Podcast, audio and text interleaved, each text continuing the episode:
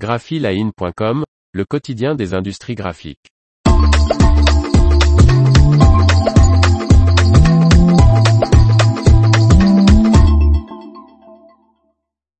Fédrigoni en passe d'acquérir un site papetier français.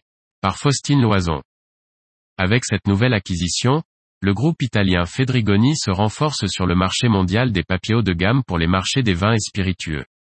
Après l'annonce du rachat de la papeterie espagnole d'Arjo Wiggins le mois dernier, Fedrigoni poursuit sa stratégie de croissance externe. Le papetier italien de papier vient de signer un accord afin d'acquérir la papeterie Zuber Rieder, située à Boussière dans le Doubs. Fondée en 1881, Zuber Rieder, qui compte 130 personnes, produit des papiers de spécialité et notamment des papiers haut de gamme pour les étiquettes de vin.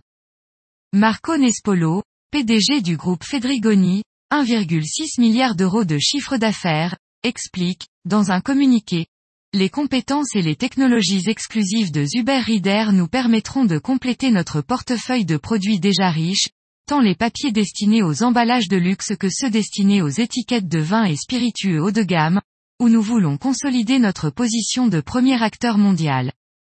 Luc Gaillet, actuel président et Alain Martz, directeur général, qui ont repris Zuber Rieder au début des années 2000, resteront actifs dans la gouvernance de la société afin d'aider à l'intégration de l'entreprise dans le groupe Fedrigoni et la développer.